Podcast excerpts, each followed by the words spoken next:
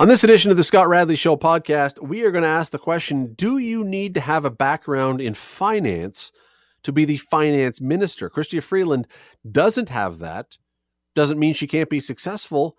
It does, though, make you wonder what are the responsibilities or at least the the skills needed to handle that job because very few people who have ever done it didn't have a background in finance before they took it on.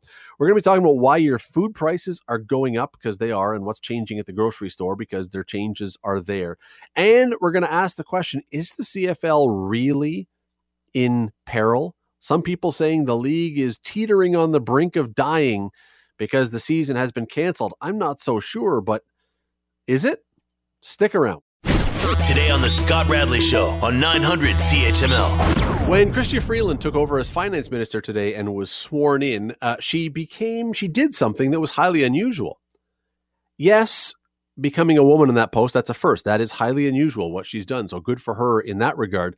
But she's also become one of the very, very few, at least in recent generations, who've held that position without a business background, without running a large corporation beforehand or before politics or or doing something in a large financial scale in her past. And as I said a few minutes ago in the introduction, she's obviously a very accomplished person. She is a very intelligent person. But prior to being a politician, she was a journalist, not a business person. And again, I'm not knocking journalists, heaven knows. There's nothing wrong with that, but I can assure you I would not have the skills today to step in and become finance minister. So I'm wondering is this a bold move by the prime minister to go to someone who clearly is his go to person in cabinet to now fill a spot that's really important and that since she's succeeded elsewhere, she can do it? Or is this someone who is being put into finally a position for which she really isn't qualified? We bring in Ian Lee, who is with the Sprott School of Business at Carleton University. He joins us now. Ian, thanks for doing this today. Very much appreciate it. My pleasure, Scott. Thanks. Uh, let me say this right off the top for you and I, lest anyone misconstrue what we're talking about. This has absolutely zero to do with her being a woman. That, that's not what we're talking about whatsoever. It's entirely about qualifications. And I got thinking today when she was being sworn in can someone without a business background reasonably be expected to take on the role of being a finance minister?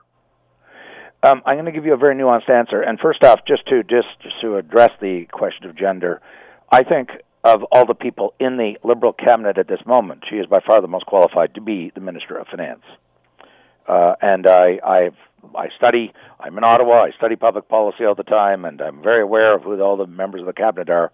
And I think there's no question she's more qualified than anybody else in that cabinet, including the Prime Minister of Canada. Mm just to put that on the table. Okay, there you go. And I, and I don't mean that as a cheap shot to the Prime Minister.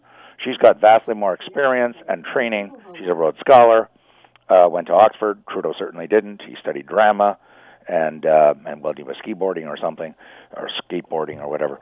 And uh, and she was a journalist with the Financial Times of London, which full disclosure I've been subscribing to for years and read. It's one of the two most elite business publications, financial journalism publications in the world, along with the Wall Street Journal. And um, uh, she was there many years, interviewing CEOs left, right, and center in Wall Street and in Frankfurt and London and so forth. She went to Davos many times. I wrote about it. That's how I know this. I don't know her personally, by the way. And uh, so there, there's no question she's got uh, the um, the the background, if you will, the the Weltanschauung, if I can use a German phrase, meaning the cultural, you know, backdrop and familiarity. At the same time, and I will agree with you, um, and I am a member of what the British famously call the chattering class.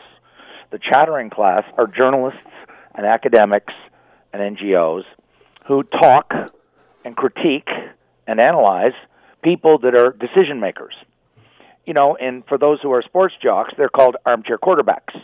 Mm-hmm. And I'm an armchair quarterback because I'm a NFL junkie, and so I watch the games and I critique uh, football players, and I don't have any football skill whatsoever, none.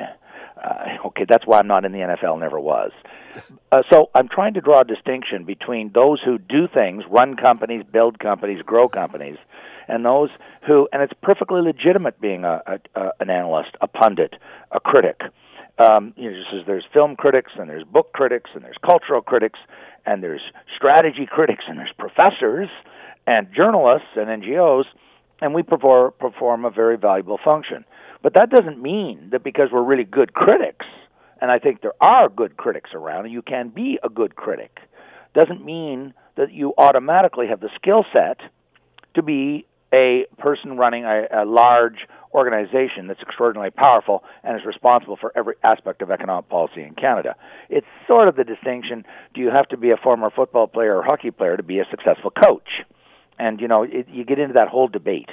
Um, if anybody can succeed with uh, from the punditry class, meaning from the um, you know the chattering class, I think that uh, Freeland will have the odds are are in her favor. So I'm giving I am giving you a nuanced answer, Scott, but I want to bring one more point out. I'm not even sure it matters. And and I mean by that I don't mean to be flippant or trivial. This prime minister has demonstrated very clearly, and it's been on the record, it's been talked about for a long time here in Ottawa, and it's in the you know in the CBC on power and politics and so forth. This prime minister does not want people to challenge him.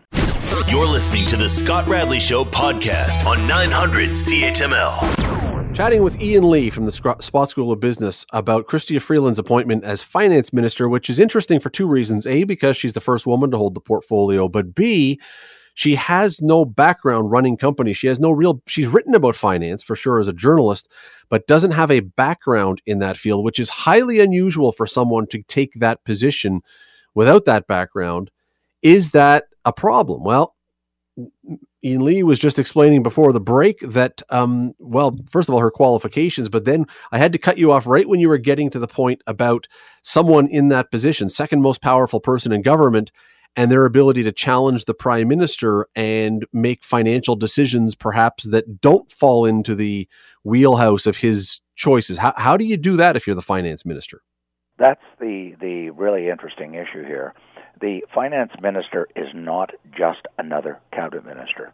This has been studied in the parliamentary democracies, uh, the UK, Australia, Canada. I mean, trees and forests have been cut down to publish the books written about this subject. I assure you, it has been studied to death.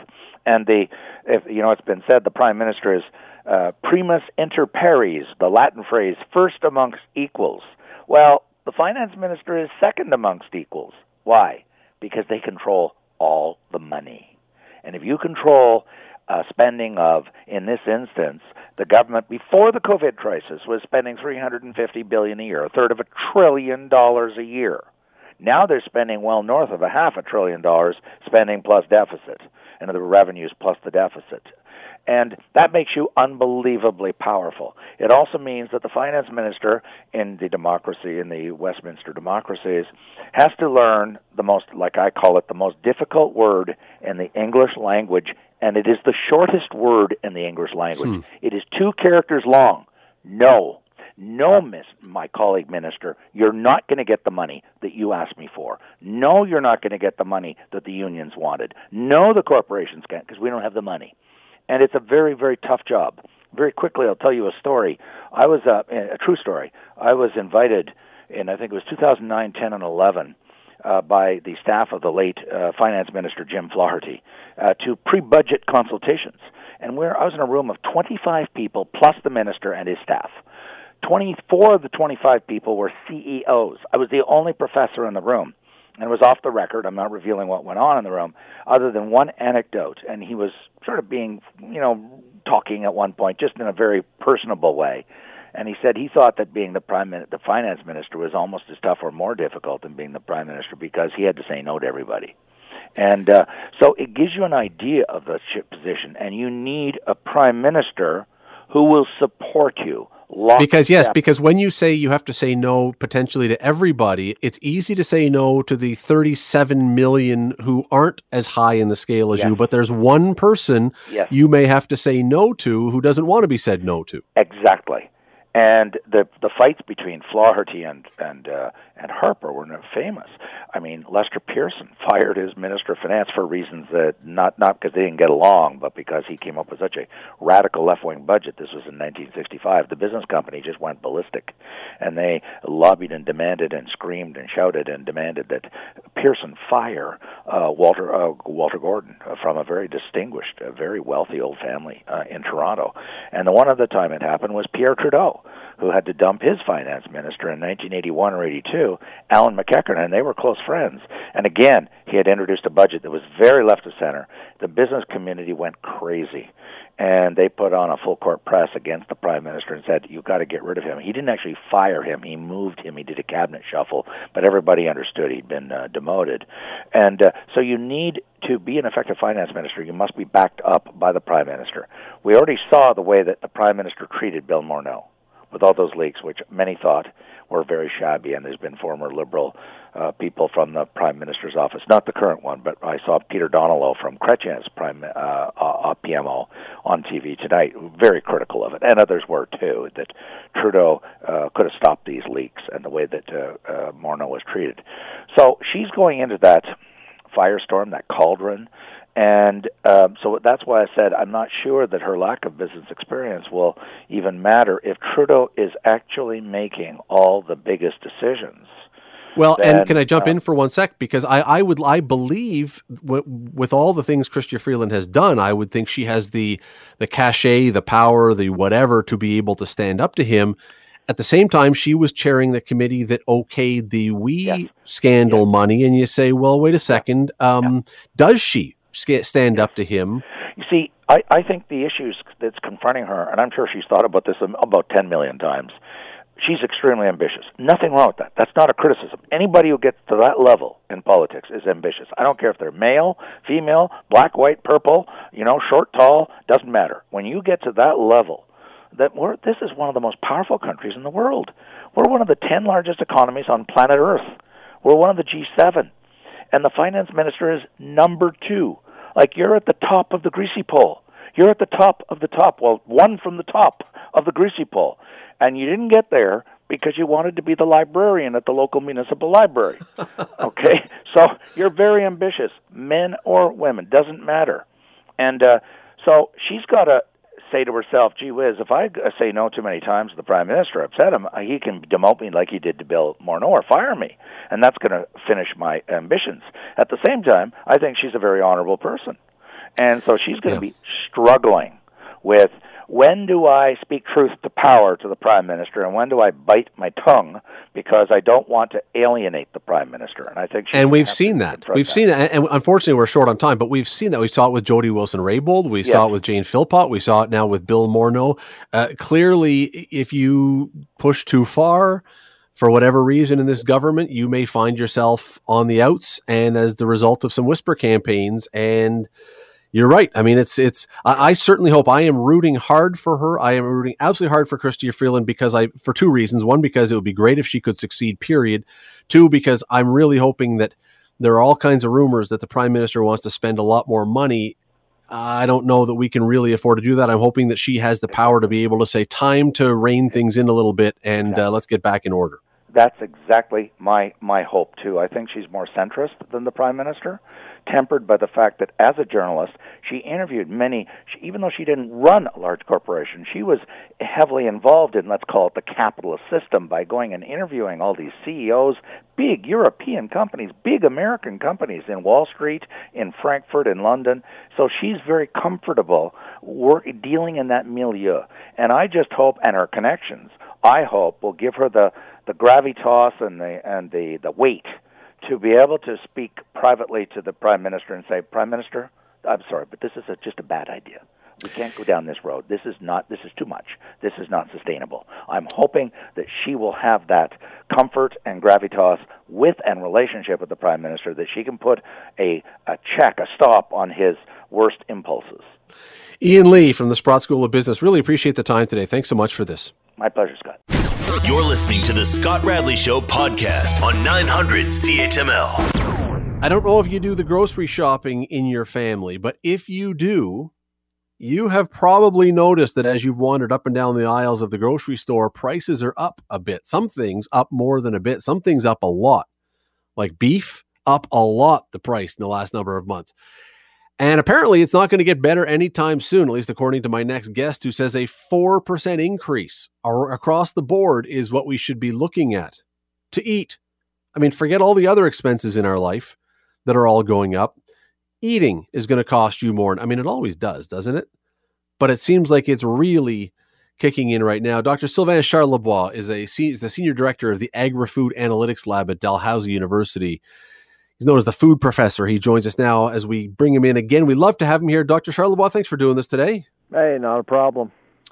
Um, price in most things, I'm no uh, economist, but I do understand supply and demand. Price in most things is dictated by supply or demand. Are are we seeing increases right now in food prices because it's more difficult to get the supply into the stores, or is it because of the demand? Because we're all spending more time at home. We all hear about the the quarantine fifteen, uh, so we're eating more and getting fatter and wanting to spend more on food. Well, there's uh, we're going to talk about uh, what happened this year for a long time. Uh, we're going to talk about the pre-COVID era and the post-COVID era, and uh, so we're starting the post-COVID era. And it, it's nothing like the pre-COVID era. Uh, when it comes to supply and demand, things were highly predictable. Now, what we've figured out at the lab uh, over the last few months is is is that historical data is almost worthless now because hmm. every single week a new story comes out, and um, and because we're we're erratic customers, we're we're difficult to predict. Uh, one week a product can become very popular, while another. Uh, it can be something else. Uh, but what is a constant, though, is the cost to produce everything that pressure is real. And, and that pressure is actually affecting the entire supply chain from farm to, to fork, and uh, and we're starting to see it, and that's why we're expecting food prices to to go up. And of course, uh, most economists would say, well, you need inflation to get the economy going, which is true. But the the difference between uh, before uh, mid March and now is that the food inflation rate far exceeds the general inflation rate, which means if prices go up, you will absolutely notice. So, a 4% may sound like a manageable number for most people, uh, but when everything is getting cheaper or everything is not really changing in price, that 4% will look more like a 10 or 12%.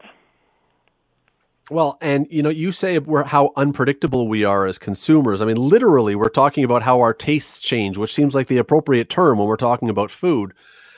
Um, you have pointed out that what we are choosing to eat is also changing. We're spending less time in the processed food aisle, more time in the fresh aisle. First of all, why are we doing that?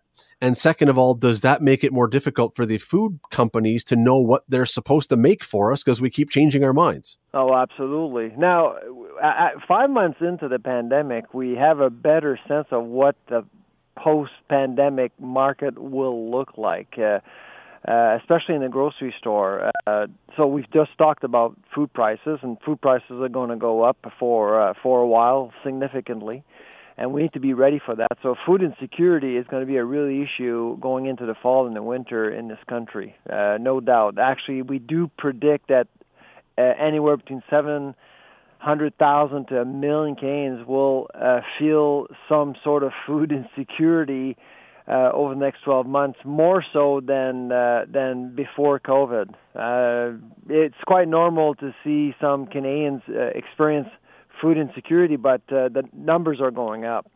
Food now, insecurity, sorry, food insecurity food meaning what, Sylvain? What, what does that mean, food insecurity? They just don't have the food or they can't afford it? They can't afford it relative to okay. their income. So you basically have look at a at a food basket, uh, a healthy food basket prescribed by Health Canada, and uh, a a household or Canadian uh, wouldn't be able to afford uh, that food basket because for example, uh, his or her professional situation has changed, uh, salaries have gone down, or the person has lost his or her job temporarily or permanently. You're listening to the Scott Radley Show podcast on 900 CHML. Talking with Sylvain Charlebois, the food professor, about what's changing in the grocery store, first of all, prices are going up, but also, as we were saying, uh, tastes are changing a little bit, it seems, which affects what people are putting on the shelves. And Sylvain, I was in a store the other day. I uh, went to buy something. Sadly, it was nothing exciting. It was a box of tonic water. Um, but because tonic water, I guess, is not that exciting, there was a sign on the shelf in the pop aisle and it says we don't we're not carrying all the things we normally carry just the things that are very popular right now. And it got me thinking when you mentioned this is this something that you could see as being more common in the months ahead where the stores are picking and choosing a little more than just uh, carrying everything? Oh absolutely. So the average once you once you get into a grocery store you'll be watching you'll be looking at 39,000 different food items oh. 39,000 so uh, what we've gotten from the food industry over the years is choice but to give to actually have access to choice costs money, lots of money. Grocers actually carry a lot of products, and of course, all of these products come from CPG companies like Kraft Heinz, Unilever, Procter Gamble, um, Pepsi, you name it. And so, all of these companies right now are figuring out which products to carry and which product to dump, just because they'll have less shelf space the number of SKUs will drop just because it just costs too much to operate a store now. And we are expecting clo- uh, stores to close or to be converted into discount stores just because of how the economy is going. And frankly, the other thing that's happening is e-commerce. To support an e-commerce strategy, uh, you need money, you need capital, and foot traffic will be lessened by e-commerce.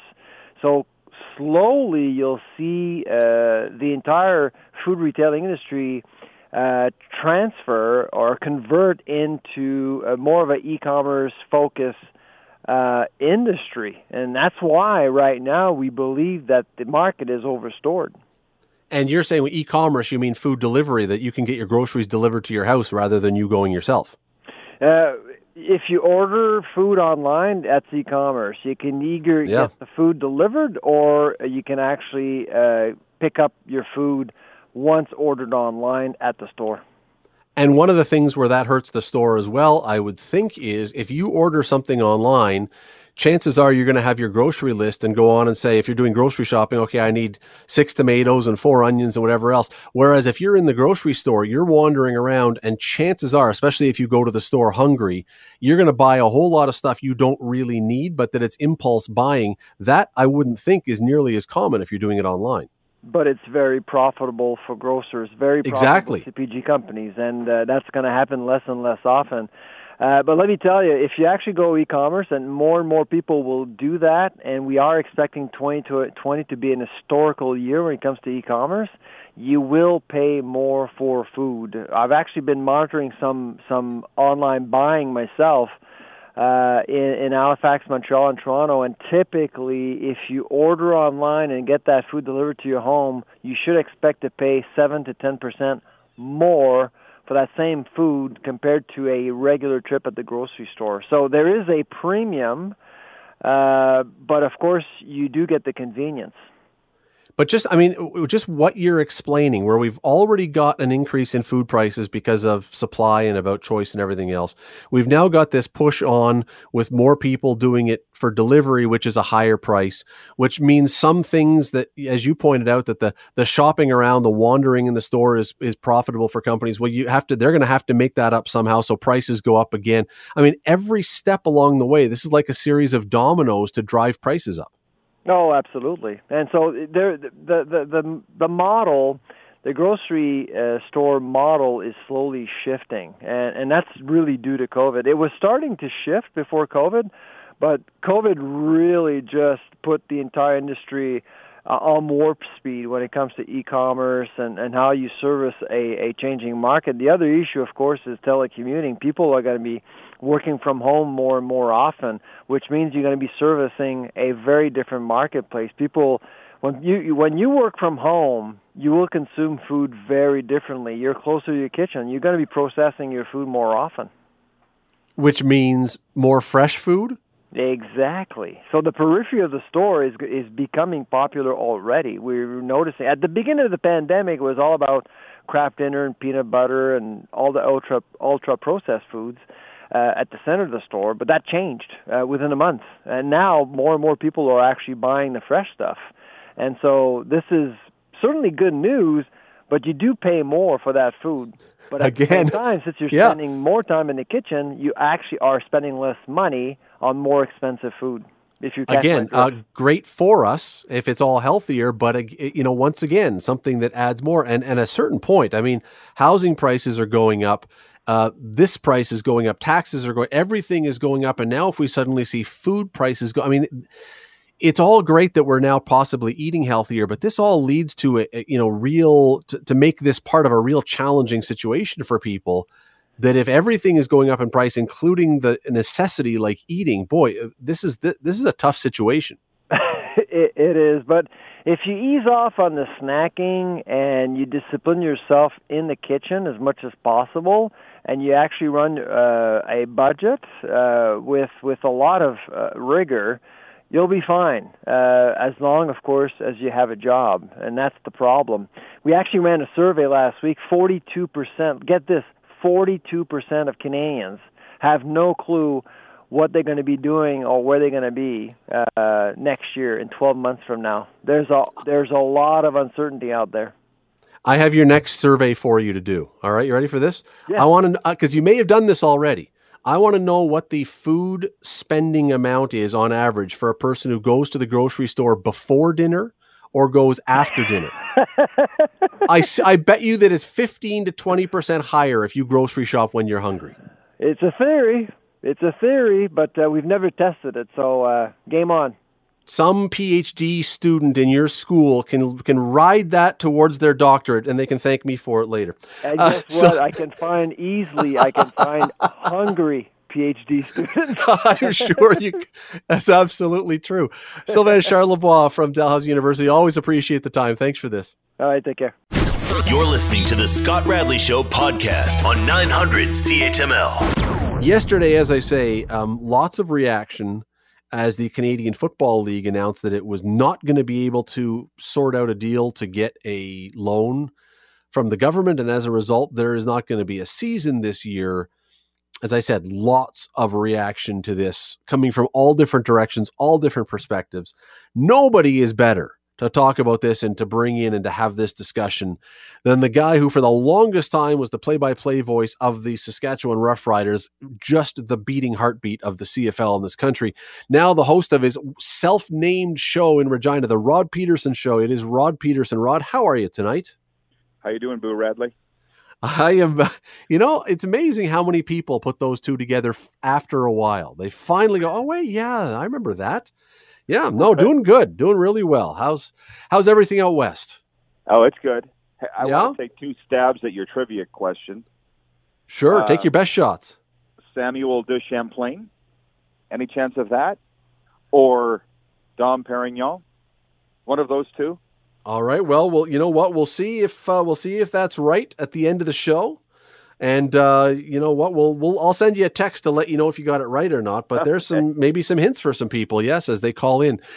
Um, when the CFL announced yesterday, Rod, that uh, that the league was not going to be going ahead with the season this year, as I said, I mean Regina is the beating heartbeat of the CFL. It matters nowhere else in Canada, in the world, more than it does out there. What was the response? Shock and outrage in a lot of ways, and um, uh, a lot of disappointment and sadness. That's what I'm hearing just in the last 24 hours. I'm I'm not enjoying following the reaction from people, but I'm certainly fascinated by it. And you're right. I mean, I we've learned a lot of things in the six months of the pandemic, and one of the things that I've learned lately is the CFL is the only league that a lot of people out here follow. They're not watching the Stanley Cup playoffs. They don't care about the NBA playoffs, and they're not even aware that NFL training camps have opened. It, it is, you're right, all about the CFL. So you can imagine how those folks are feeling. Uh, they're wanting to blame uh, whether it be the federal government or the CFL owners for allowing this to happen. Nobody's blaming the players, which is great because they're not the problem in all of this. They're worried because we've got a brand new stadium here that's still got a lot of money owing on it, and and they don't really understand CFL business or business in general. A great example, Scott, is the XFL folding in uh, March, and people kind of snickering at that, thinking that it, this is a twice failed venture. And then last week, The Rock buy yeah. it, uh, bought it for fifteen million dollars. Like they don't understand that companies and leagues do actually reinvent themselves. In the sports world, it doesn't happen that often, but I think that's what we're headed to here. But I guess to, to wind up my answer on your question, they're worried that this brand new beautiful stadium is going to sit empty, that the Roughriders, that the league will fold. You know, I, I heard some of the, the talk coming into this. None of that's going to happen, but that's what they're fear, fearful of here.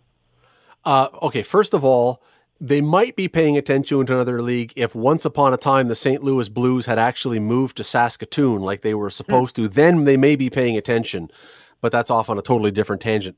Uh, so many things you just said there that I want to unpack, and we'll get through them piece by piece here. Um, about the anger, okay, so they're not angry with the players, which is great. Are you getting the sense they're more mad at the government, or more mad at Randy Ambrosie, or more mad at the owners? Oh, who's taking 50, the brunt? 50, about 50-50 on that.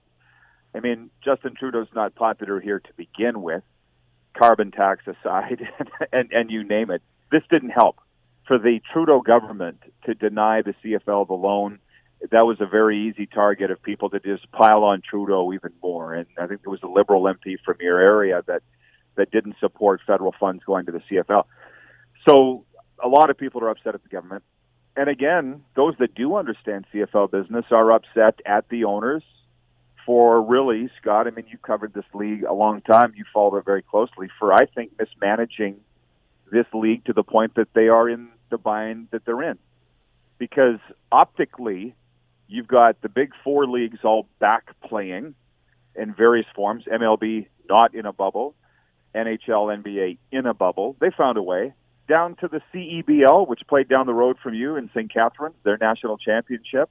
And the Canadian Premier League's playing currently in a bubble in Charlottetown, PEI. It just looks like to the Canadian sports fan, the CFL is the only league that couldn't get back playing, and why was that? Because they're out of money. And these other leagues didn't have to go to the federal government with their handout. That doesn't look very good either. So I think when I talked about what we've learned in the last six months, another thing we've learned, although I knew it, CFL has long been a hand to mouth league. And granted, nobody is prepared for the pandemic. Nobody saw it coming. But half the people here are basically looking at the CFL going, how could you? How did you lead us into this mess or not be more prepared? So there's that to answer your question. 50% mad at the, uh, maybe 33, 33, 33, to be honest with you, because Randy Ambrosie, I, I hope he survives this one. I really like the man and respect him a lot. I know he lives in your listening area, and he may be listening now. But holy smokes, he needs to put on a bulletproof vest. I'm saying, speaking metaphorically, he's yes. taking a lot of shots here, taking a lot of shots here from fans who they just see him as the figurehead, Scott. You know, I, well, I, I believe. Yeah. yeah, go ahead. Go no, no, and I mean, look, I, I believe, I agree with everything you've said. The one thing I would add to that is, and I truly believe this, if the real passion for the CFL was in Toronto or Ottawa or Montreal or Vancouver, where if you look at the electoral map, it's all red in those cities. if if those cities had real passion, the CFL would have got a loan. The fact that the real areas of great passion are not red at all, I think caused not a malicious response, but a lack of motivation because there's no political capital to be gained by this for the government. Um, that did not help. That absolutely did not help. Um, but yes, I, I, mean, also as you say, the league. I, don't know how you stash money aside into a nest egg or into some sort of safety vault when you're, as you say, hand to mouth, and you're barely able to get by. But boy, somehow it seems like there should have been some way to have some sort of safety net put aside there for a rainy day. And that's the point, the reserve. And the Saskatchewan Roughriders have long been thought of as the financial juggernaut of the CFL. And they're really not anymore. And their president, twice now, most recently being this week, has admitted that with some sort of financial aid here, they will be out of money. Their reserve fund will be depleted by the end of September, bled dry. And that really woke a lot of people up. But I also want to point out something. I've heard from two team pres heard interviews from two presidents in the last week. Sorry, in the last 24 hours. Wade Miller of the Winnipeg Blue Bombers, Rick LeLacheur of the BC Lions, really blasting the government for not coming through with the funding. Uh, Wade to the degree of why did it take you four months to make a decision if you knew you weren't going to give us the money all along? LeLacheur intimating that the government dangled them, hinted that they were going to give money, but in the end said no. Well, I've also heard from the government side too, and they're willing to give money, but it, they want it to be on the government's terms. This is a little to do with the golden rule, Scott. Are you familiar with that? I am familiar with gold, it. Yeah, makes the rules. So this is a lot of it's out there for all of us to see. When the commissioner stood before the House of Commons Standing Committee on Finance and said we'd like 150 million dollars, it was literally give us the money, and the government was, well, what what are you going to use it for? And Randy was like, well, we don't know yet. Just give us the money.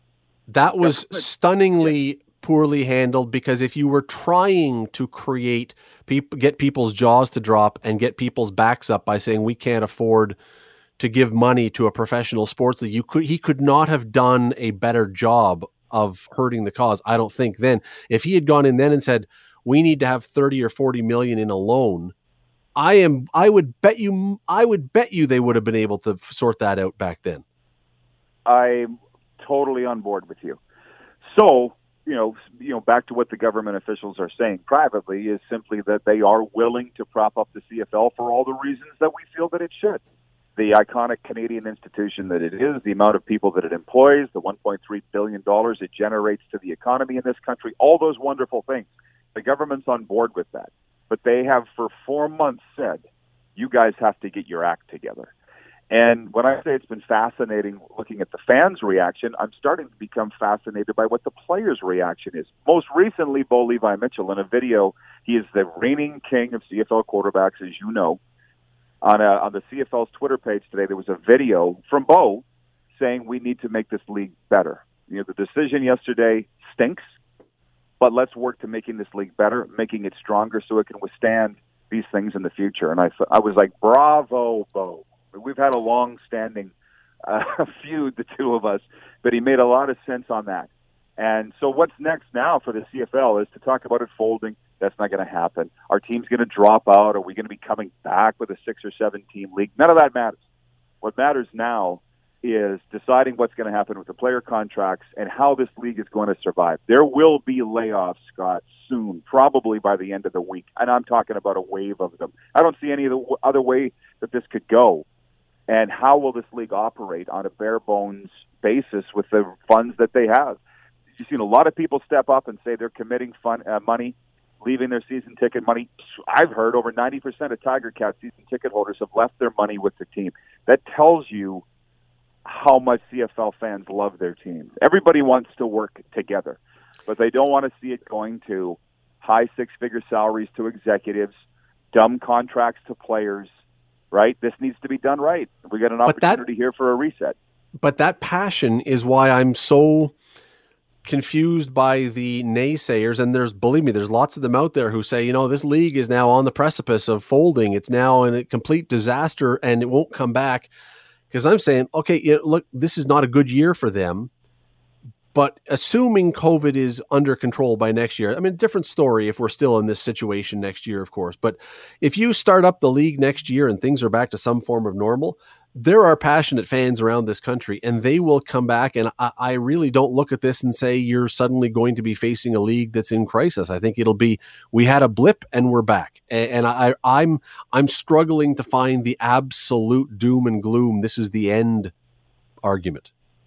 Well, you're hearing it, but that's just from people that don't understand the economics of the CFL. And, and and by the way, that doesn't mean they're dumb. I'm just saying they didn't really follow it. They bought their tickets, they went to the game, maybe they watched the games on TV, but they don't understand the league business, and that's fine.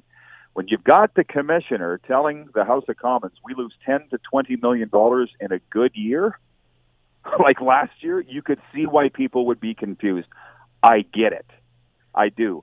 But and and by the way, there's going to have to be some sort of miracle donor here without a season. That is not that is not a falsehood.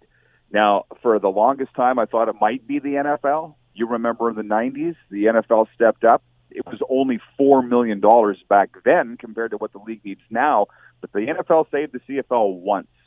I'm not saying that's not going to happen now, but what I believe is Maple Leaf Sports and Entertainment is going to become a major investor in the Canadian Football League. I've heard it from enough people and enough people that I trust that this is the wheels are already in motion for that. And it actually the partnership was being formed long before the pandemic even began, going back to last season. I've been re- talking about this on my show. There hasn't been one person and we're on the air in over a million homes daily. By the way, there's not one person who thinks this is a bad idea if it saves the CFL.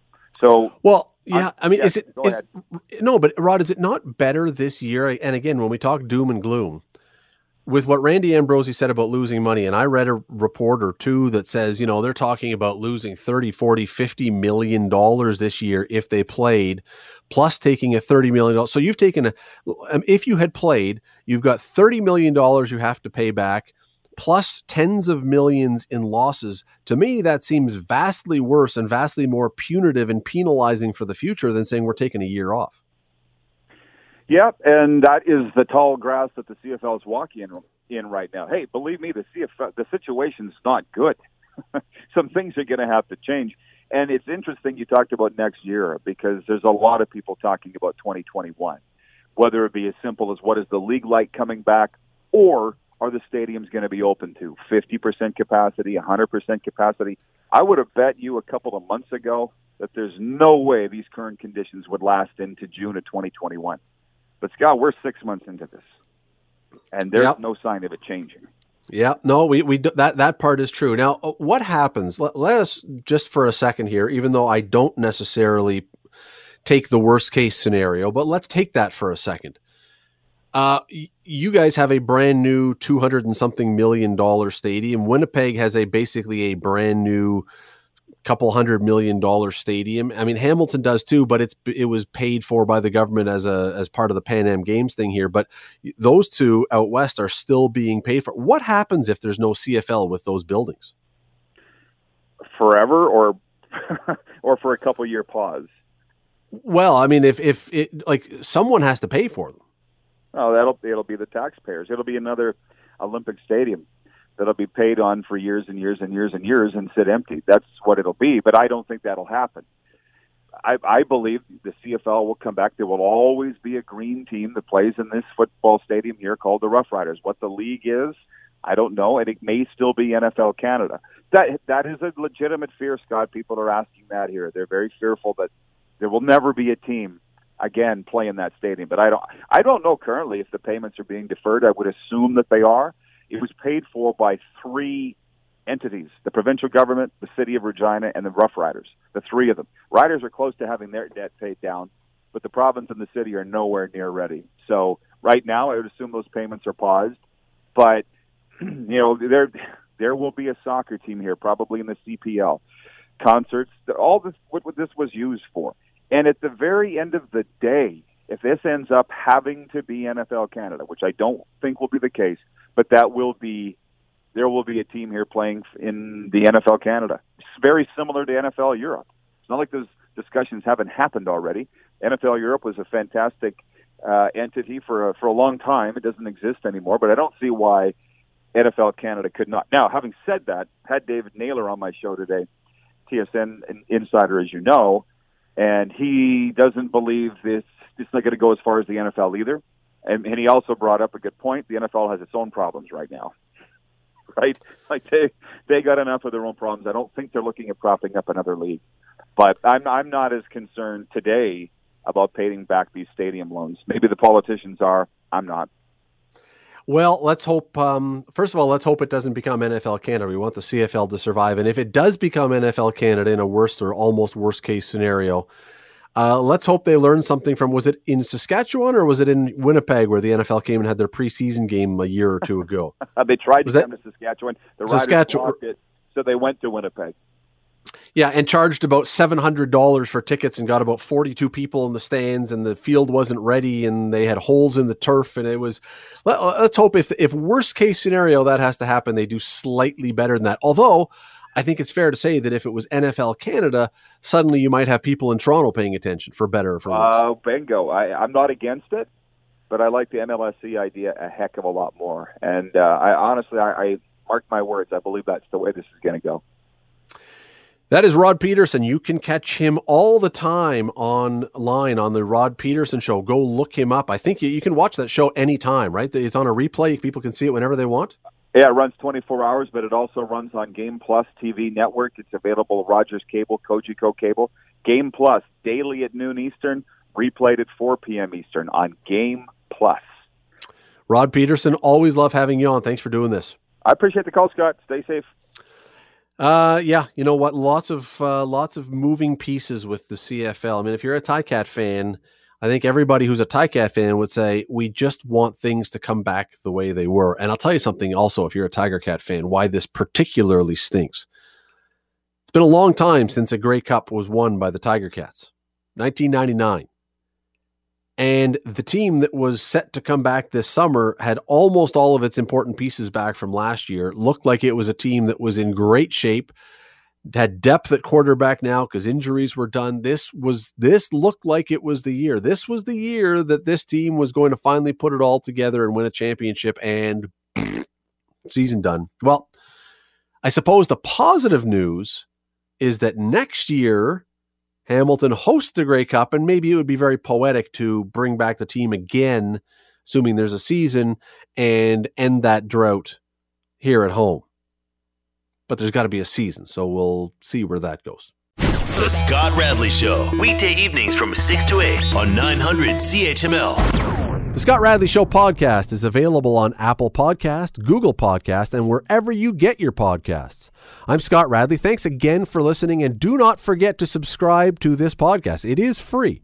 You will never miss an episode, and also be sure you rate us and review us. Whatever you think of us, we'll take it. Thanks for listening.